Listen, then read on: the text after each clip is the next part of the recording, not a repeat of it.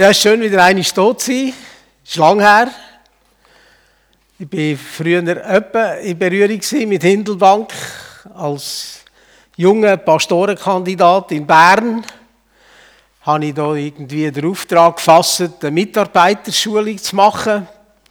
Und äh, dann haben wir also wirklich über mehrere Monate uns mit den damaligen Verantwortlichen getroffen und äh, uns damit beschäftigt, wie könnte es aussehen, wenn wir so Gemeinde leiten, wie es Gott eigentlich beabsichtigt.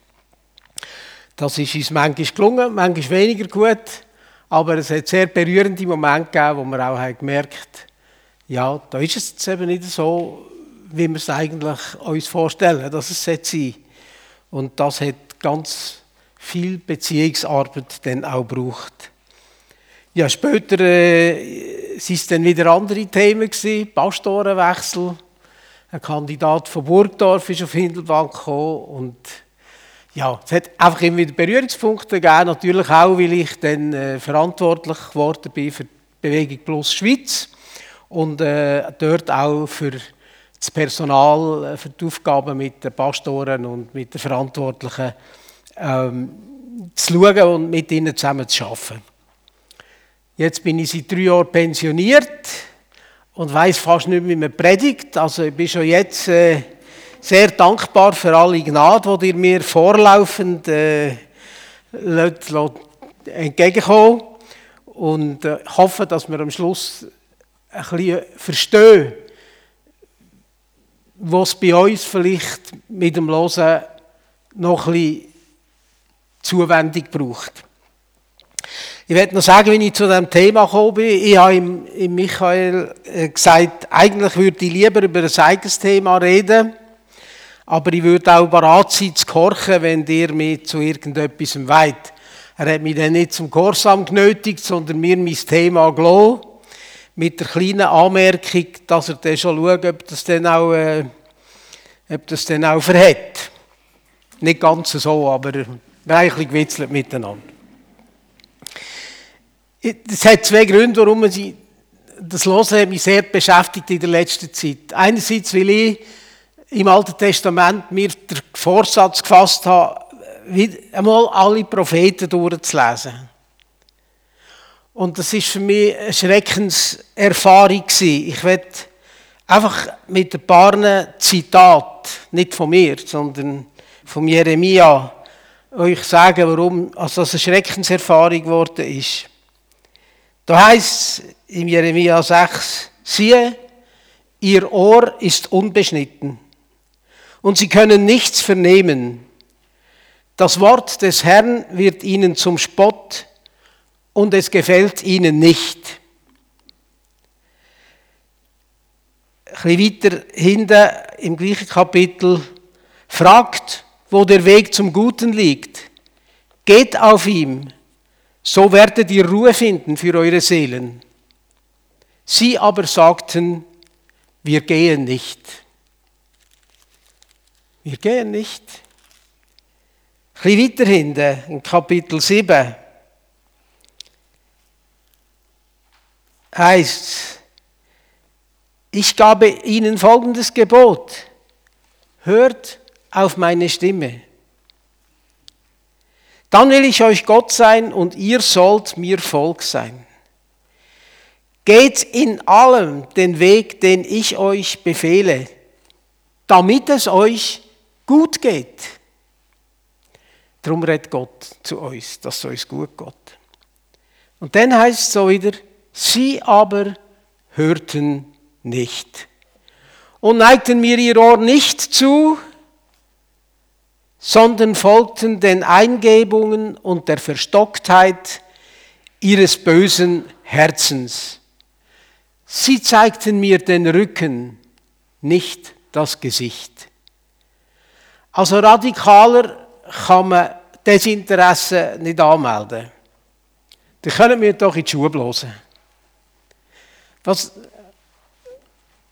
was ist das für eine Haltung? Das Volk von Gott es hat mich wirklich fast umgehauen. Und so geht es weiter, durch den ganzen Prophet.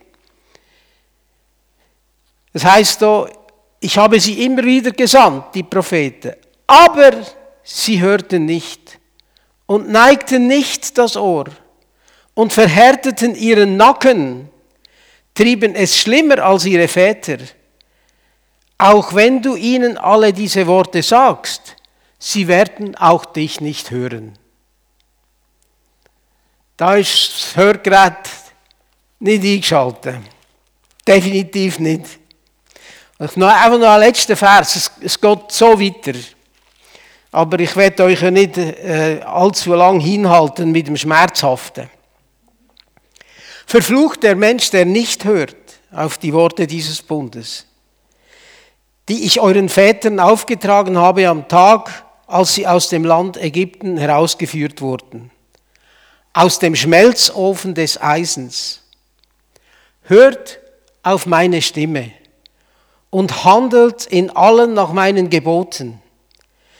Dann werdet ihr mir ein Volk sein und ich will euch Gott sein.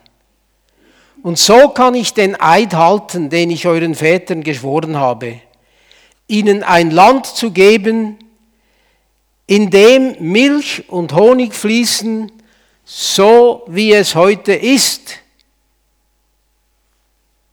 Hört die Worte dieses Bundes, handelt danach, hört auf meine Stimme. Sie aber haben nicht gehört und mir ihr Ohr nicht zugeneigt. Ein jeder ging in der Verstocktheit seines eigenen Herzens. Das sind also alles Originalzitate aus zwei, drei Kapiteln aus dem Prophet Jesaja und es zieht sich durch. Später kommt der Prophet Ezekiel. Er nennt das Volk, wo er muss zu einem Weiss sagen, das Haus der Widerspenstigkeit.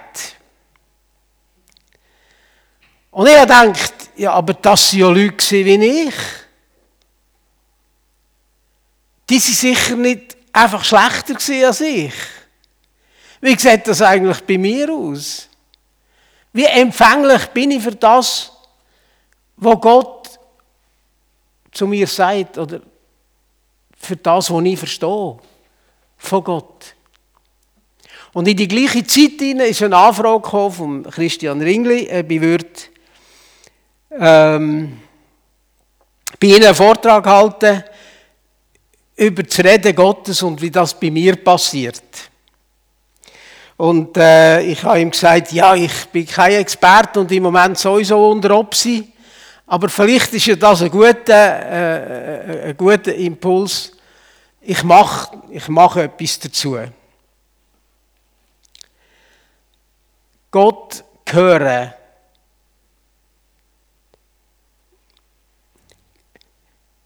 wir lesen die Bibel und haben Gott gehört, oder?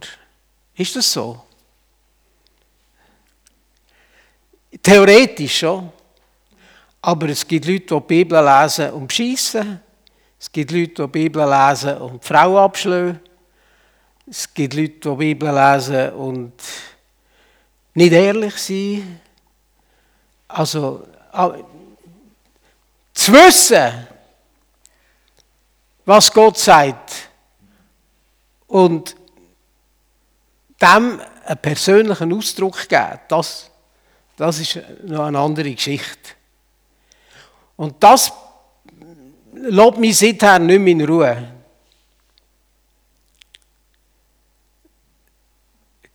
Was höre ich von Gott und was passiert mit dem Zeug? Wie findet es bei mir Ausdruck oder eben auch nicht? Bevor jetzt das zu einer Drohbotschaft wird,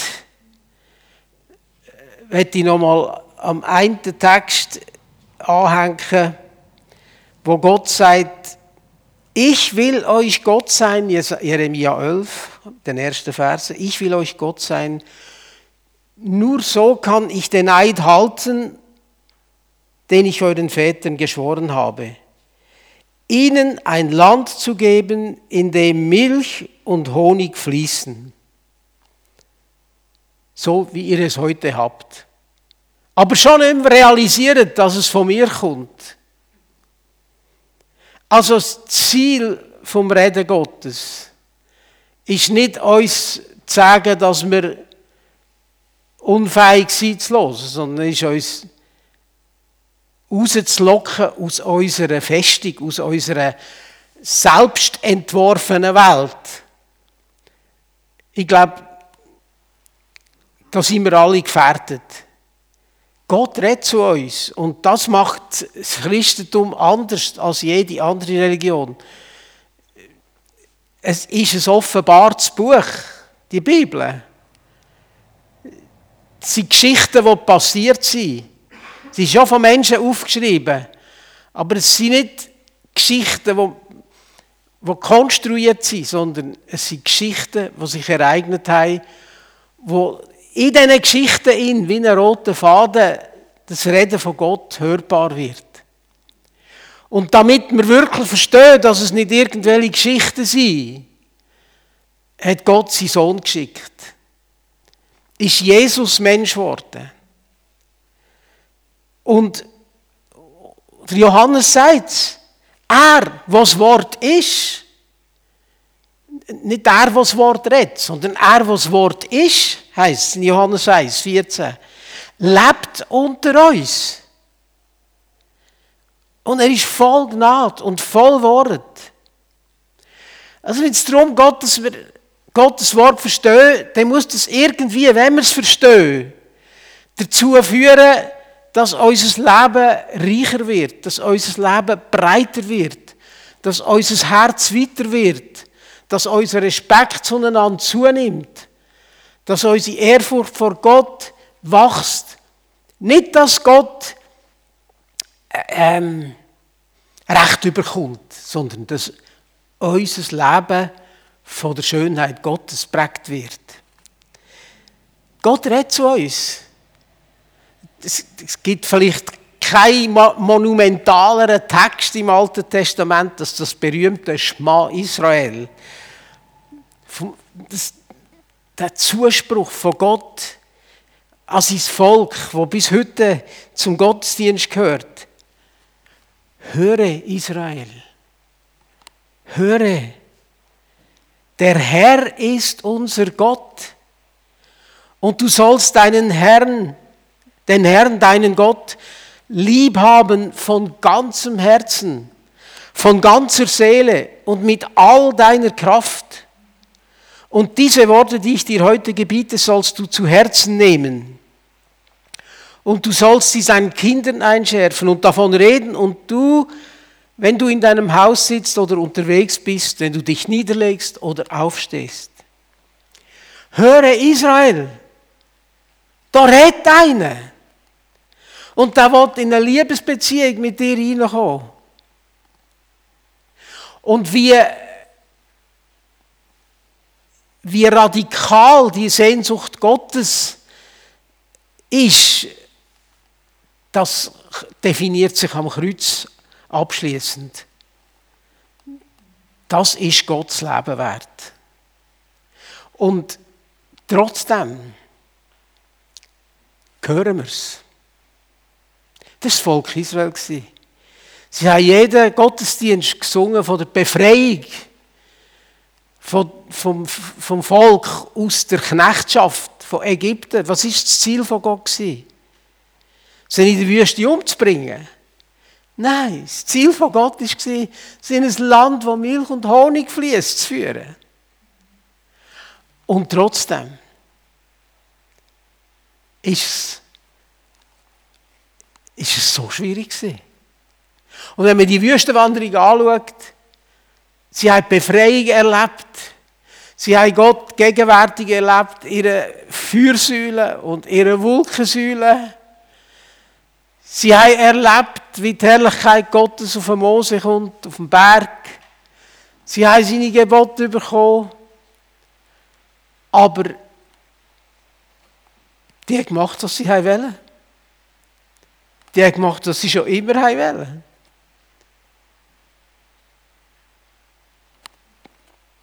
Das ist ein schwieriges, schwieriges Thema.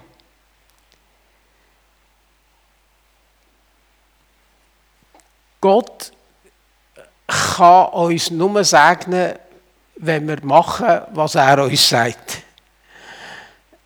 Weil sonst segnet er ja unseren Blödsinn. Und das wäre ja auch ein Blödsinn.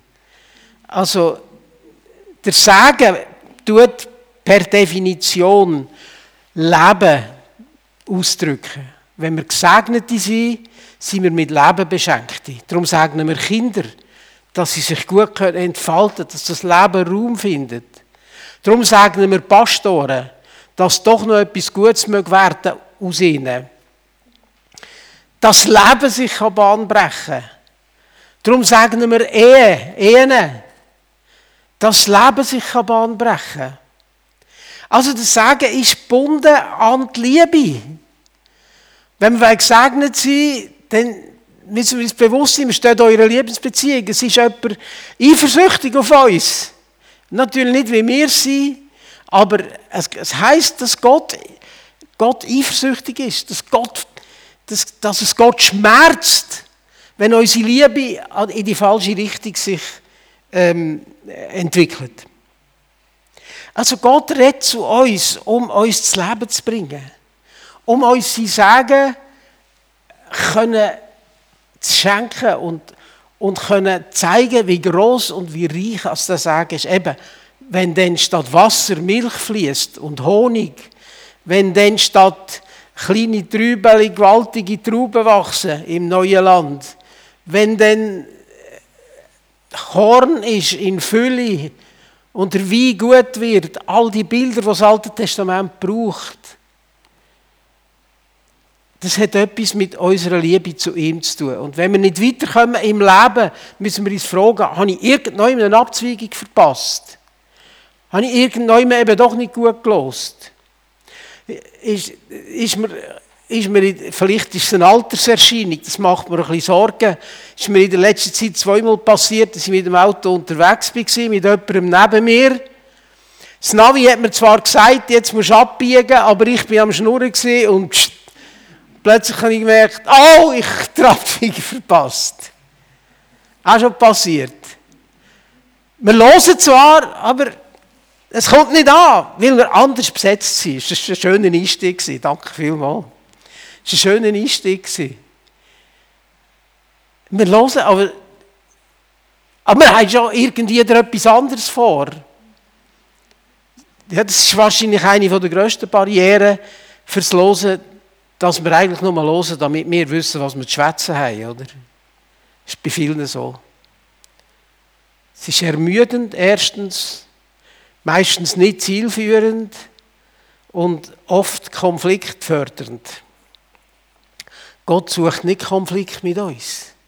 er will das Leben. Gott ist der Gott vom Leben. Höre Israel. Komm rein in die Beziehung. Liebe den Herrn, deinen Gott. Mit allem, was du bist, mit, von ganzem Herz, mit ganzer Seele, mit aller Kraft. Denk uns gut. Und das ist exklusiv im Christentum. Exklusiv, dass Gott das Wort so heiligt, dass, dass, er, dass er Menschengestalt annimmt. Das Wort wurde Fleisch und wohnte unter uns. Das, das hat Gewicht, wo am Kreuz definiert ist. Und wir kommen nicht darum herum, uns die Frage immer wieder zu stellen, wie, wie verfügbar bin ich für Gott? Wie offen bin ich für das, was er mit mir will? Das ist immer eine Störung. Wir denken, wenn Gott redet, dann kommt alles gut. Ja, es kommt dann vielleicht schon gut, aber meistens ist es zuerst eine Störung. Wenn Gott in mein Leben redet, dann, dann hat das wahrscheinlich etwas damit zu tun, dass etwas sich verändern. Zum Guten, natürlich, aber das muss ich auch noch zuerst glauben, oder? Wo wir einmal äh, vor vielen, vielen, vielen Jahren in der Bewegung Plus äh, einen Vortrag hatten über Veränderungsprozesse an, an dem Bild von Israel, wo durch, durch die Wüste muss, um ins neue Land zu kommen. Hat dort jemand äh, so ein Zitat vorgeführt, das habe ich seit Jahrzehnten nicht gelesen. Gestern ist mir das plötzlich in den Sinn gekommen, als ich nochmal über alles bin. Und dachte, finde ich das noch immer? Wo findet man heute etwas, was man nicht mehr findet? Beim Google natürlich. Das Zitat heißt, gesagt ist nicht gehört. Gehört ist nicht verstanden. Verstanden ist noch nicht einverstanden. Einverstanden ist nicht behalten. Behalten ist nicht angewandt. Und angewandt ist noch lange nicht beibehalten. Das beschreibt wunderbar Irr- und Abwägen von unserer Loserei. Ich kann dir etwas sagen, aber du hast es nicht gehört. Das, das, das wirft mir meine Frau manchmal vor und ich ihr. Du hast nicht gelost. Ich habe natürlich gelost, sie hat es nur falsch äh, interpretiert, das ist ja klar. Ich habe es gesagt, aber, aber bin ich gehört worden? Ja, ich bin vielleicht schon gehört worden, aber bin ich wirklich verstanden worden?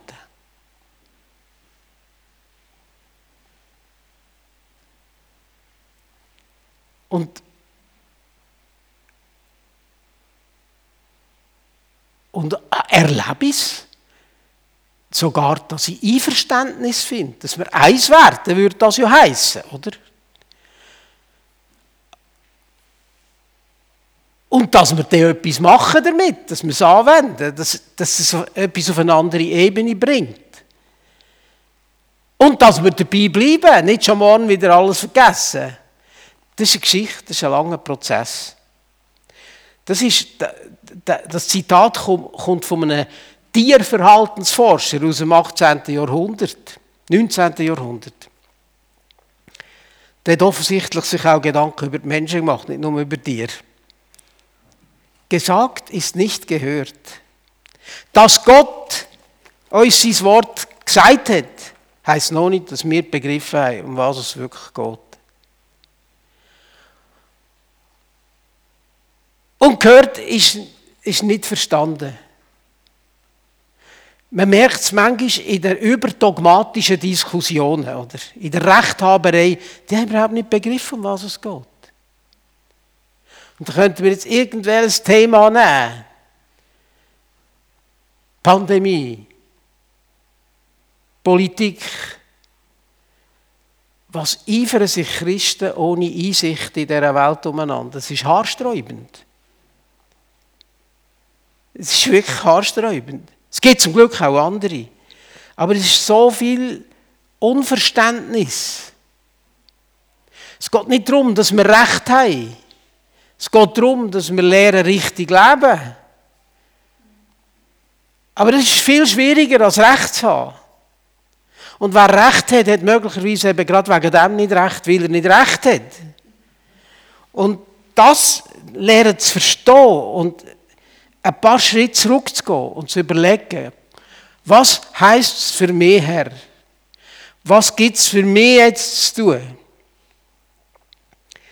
Und wir kommen nicht darum herum, uns die Frage zu stellen. Jesus hat gesagt,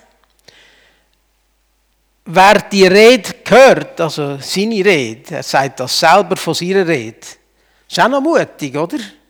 Wer diese meine Rede hört und tut sie, der gleicht einem klugen Mann oder einer klugen Frau, der oder die ihr Haus auf den Fels baut und als der Platzregen fiel und die Wasser kamen und die Winde wehten und stießen an das Haus, fiel es doch nicht ein. Das ist, ist leider bildhaft entgegengekommen, wie Häuser einstürzen. Wenn es nicht gut gebaut ist, kann es in die Hose gehen. Wer diese meine Rede hört und tut sie nicht, gleicht einem törichten Mann, der auf Sand baut. Als nun der Platzregen fiel und die Wasser kamen und die Winde wehten und stießen an das Haus, da fiel es ein und sein Fall war groß. Und es begab sich, als Jesus diese Rede, Bergpredigt, vollendet hatte, dass sich das Volk entsetzte über seine Lehre.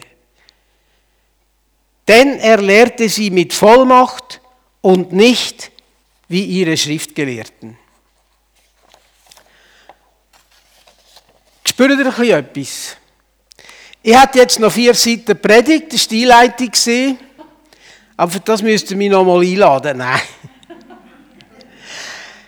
Ich, ich probiere meine Gedanken ein bisschen zusammenzufassen und zu verdichten. Das Reden von Gott ist ein Riesensagen und eine riesige Störung. Wenn es mich nicht stört, zweifle ich, dass es angekommen ist.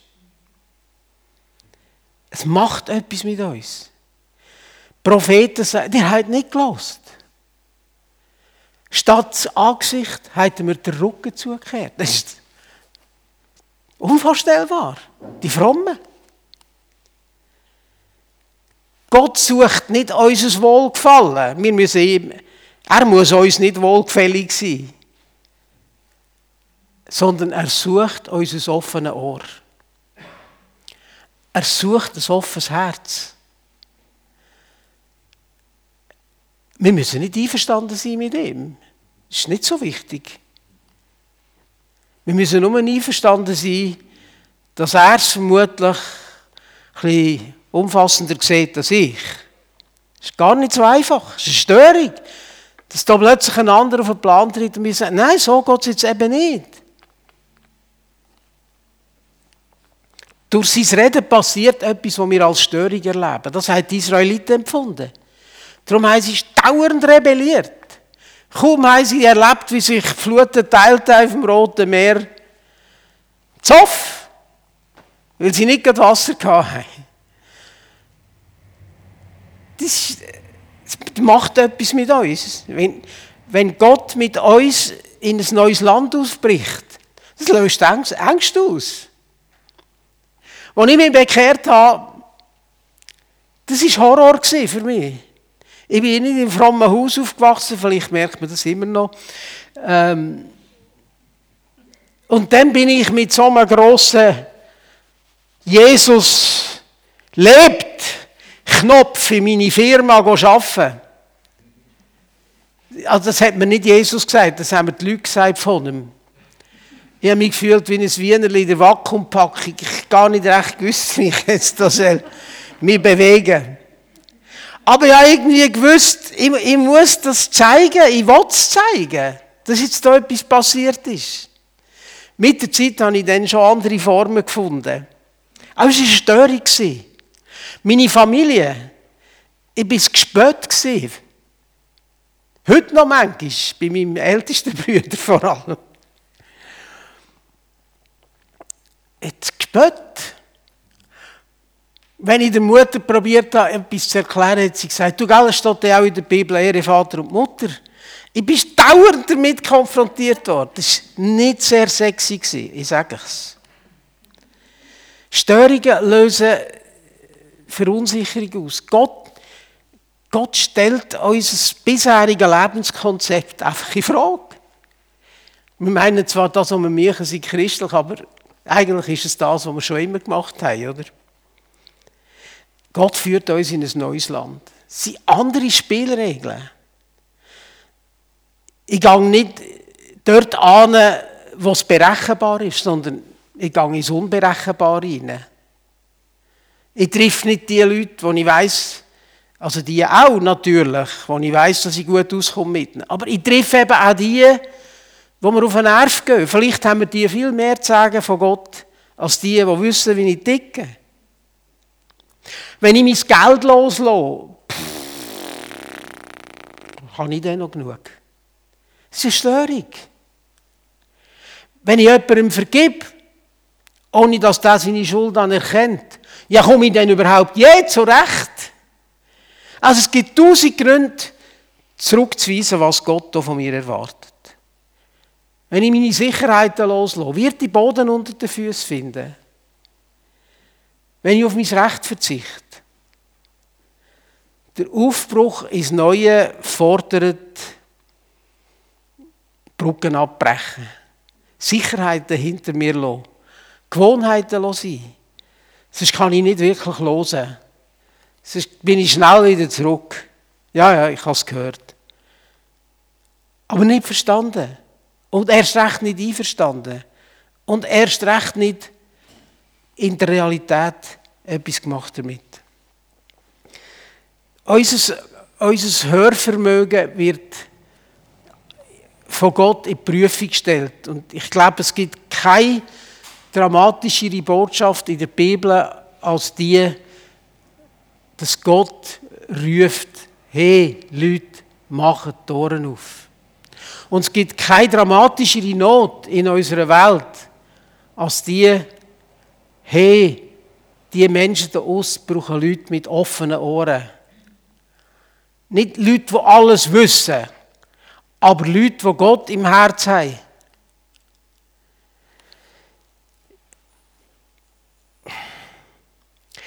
Wenn Gott mich stört, kann ich entweder einsteigen oder mich verhärten. Und das ist auch ein Ausdruck im Alten Testament unzählige Mal Hartnäckigkeit. Sie haben nicht gehört, ihr Ohr nicht geneigt. Sie sind in der Verstocktheit ihrer bösen Herzen gegangen und sie haben mir den Rücken zugekehrt. Und wenn wir es dann mal verhärtet haben, dann werden wir rechthaberisch, kontrollierend. Und wo soll denn da bitte der Heilige Geist noch sich können entfalten und Neues, Kreatives, Schöpferisches führen bringen? Wenn wir alles im Griff haben und alles kontrollieren und überall wissen, was recht und falsch ist. Jesus ist nicht gekommen, um zu sagen, was recht und falsch ist, sondern ist gekommen, um sein Leben zu bringen. Er ist nicht gekommen, um uns zu richten. Er hat gesagt, das ist nicht mein Job. Ich bin gekommen, um euch zu retten. Das muss uns bewegen. Wir müssen aufpassen das Gott sei wieder Pharisäer. Das, das sind die Experten von der Religion. Aber Jesus hat von ihnen gesagt, ihr verschließt den Menschen das Himmelreich. Das müssen wir jetzt nur im grossen Bild sehen. Manchmal verschließen wir einander das Himmelreich, weil wir Herz sind, rechthaberisch, fordernd, anspruchsvoll, unversöhnlich und ja. Aber wie können wir uns dann öffnen und damit komme ich zum Schluss. Ein bisschen vulgär gesagt, die Schnur halten. Schweigen vor man redet. Nicht schon in der Mitte vom Satz drin. Anhalten. Stille aushalten. Der Jesaja hat gesagt, durch Umkehr und Ruhe könntet ihr gerettet werden. Durch Stillsein und Vertrauen könntet ihr stark sein. Aber das wollt ihr nicht. Brutal. In der englischen Bibel heißt sogar, dass in der Umkehr und in der, in, in der Ruhe das Heil verborgen ist in Return and Rest, im Umkehren und Anhalten, is your salvation. Das, das, ist, das ist das Heil. Und in Quietness, in Ruhe and Confidence, Vertrauen, is your strength. Eure Stärke. Finde ich schöne Übersetzung.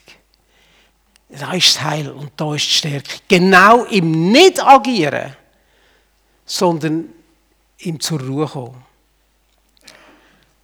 Menschen brauchen Menschen, die auftun, die ertragen, die zulassen, die das bewegen, was da kommt. Von Gott und von den Menschen. Vieles in der Bibel wäre nicht passiert, wenn es Menschen nicht wundersamerweise gemacht hätten. Denkt mal an die syrische Frau, die Syrophönizerin, die zu Jesus gekommen ist, weil ihr, ihr, ihr Töchterli besessen war von bösen Geistern. Und was sagt Jesus ihr? Ja, es ist nicht recht, dass man den Fremden zu essen gibt, wenn die eigenen Kinder noch zu wenig haben. Was ist das für eine Antwort von Jesus? Grauenhaft. Was macht die Frau? Die wird ruhig. Die gerät nicht in Hektik und fängt sich an verteidigen, sondern sie sagt, ja, aber Herr, wenn schon die Hunde unter dem Tisch der Reichen dürfen Brösmeli zusammenlesen, könntest du doch nicht äh, mir auch etwas von dem geben.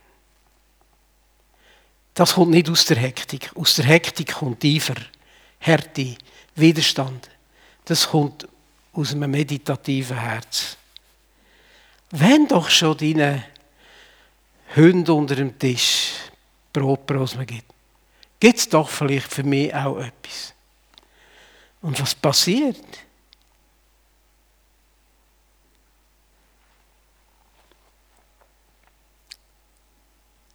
Jesus sprach, weil du das gesagt hast, ist der Bösgeist von deiner Tochter gewichen. Weil nicht du gekämpft hast, sondern weil mir Platz gemacht hast. Das ist das Geheimnis vom Lösen, Losen. Gemeinsam losen auch. Gott redet oft nicht nur individuell zu dir oder zu mir, er redet zu uns als Gemeinde. Hört, was der Geist den Gemeinden sagt. Heißt in der Offenbarung immer wieder. Und dort ist dann eben auch der Segen vom Losen. Wenn man, wenn man mit diesen äh, paar Gedanken jetzt abschließen Ja, natürlich, die Verfügbarkeit gehört natürlich schon noch dazu. Täter des Wortes sein wie der Jesaja parat stehen. Wen soll ich senden? Hier bin ich. Ich gebe eine Antwort. Und dann heißt es so schön in der Offenbarung, ich habe eigentlich nur das so als Schlusssatz noch rausgesucht. Es ist länger als eine halbe Stunde gegangen. Aber ich komme nicht mehr ähm, so schnell. Also, ihr müsst es ertragen. Wer Ohren hat, der höre, was der Geist in Gemeinden sagt. Wer überwindet, dem will ich zu essen geben vom Baum des Lebens. Da wird jede Trennung aufgehoben. Da sind wir wieder im Paradies. Das ist beim ersten Sendschreiben. Beim zweiten Sendschreiben heißt es, wer bereit ist zu hören, der höre auf das, was der Geist den Gemeinden sagt. Und wer siegreich ist, also wer durchlost, dem wird der zweite Tod nichts anhaben. Der wird zwar auch sterben, aber nachher ist Leben. Der, der gehört, wird zum Leben befreit. Und beim dritten Sendschreiben heißt es, der, der lost, oder die Gemeinde, die lost, der wird von dem Manna essen, wo im Himmel verborgen ist. Es ist dann nicht mehr das, was in, im Sinai kommt, sondern es ist das neue, volle Leben. Ich werde ihm einen weißen Stein geben und ein neuer Name wird draufstehen, den niemand kennt als der, der ihn überkommt und der, der ihm gibt. Da, da wird die intime Beziehung und die, die, die, die, die einzigartige Lebendigkeit verschenkt dem, der lost und beim Losen bleibt. Bis er weiß, was es jetzt fürs Leben bedeutet. Wenn wir nicht durchlässig sind für das, was Gott tut, will tun durch uns, verlieren wir das Vertrauen und die Leichtigkeit. Und wir glauben jeden Blödsinn. Jüngste politische Entwicklungen in Amerika also Christen sind überall sichtbar geworden, die ich so lieber nicht gesehen hätte. Es gibt auch noch andere, aber es ist erschreckend. Es ist erschreckend, wenn wir mit dem Losen am falschen Ort aufhören und am falschen Ort anfangen. Vom Gleichen, wo das Zitat über das Hören, das ich gelesen habe, gesagt hat, gibt es noch ein anderes Zitat. Das habe ich, das habe ich extrem gut und komplementär gefunden. Den wahren Unsinn zu glauben, ist ein Privileg des Menschen. Wenn wir nicht Gott glauben und in ihn hineinlassen, dann sind wir offen für jeglichen Unsinn. Und das soll uns doch nicht geschehen. Unsere Worte sollen Gewicht haben und verkörpern, was Gott für die Menschen alles parat hat. Amen.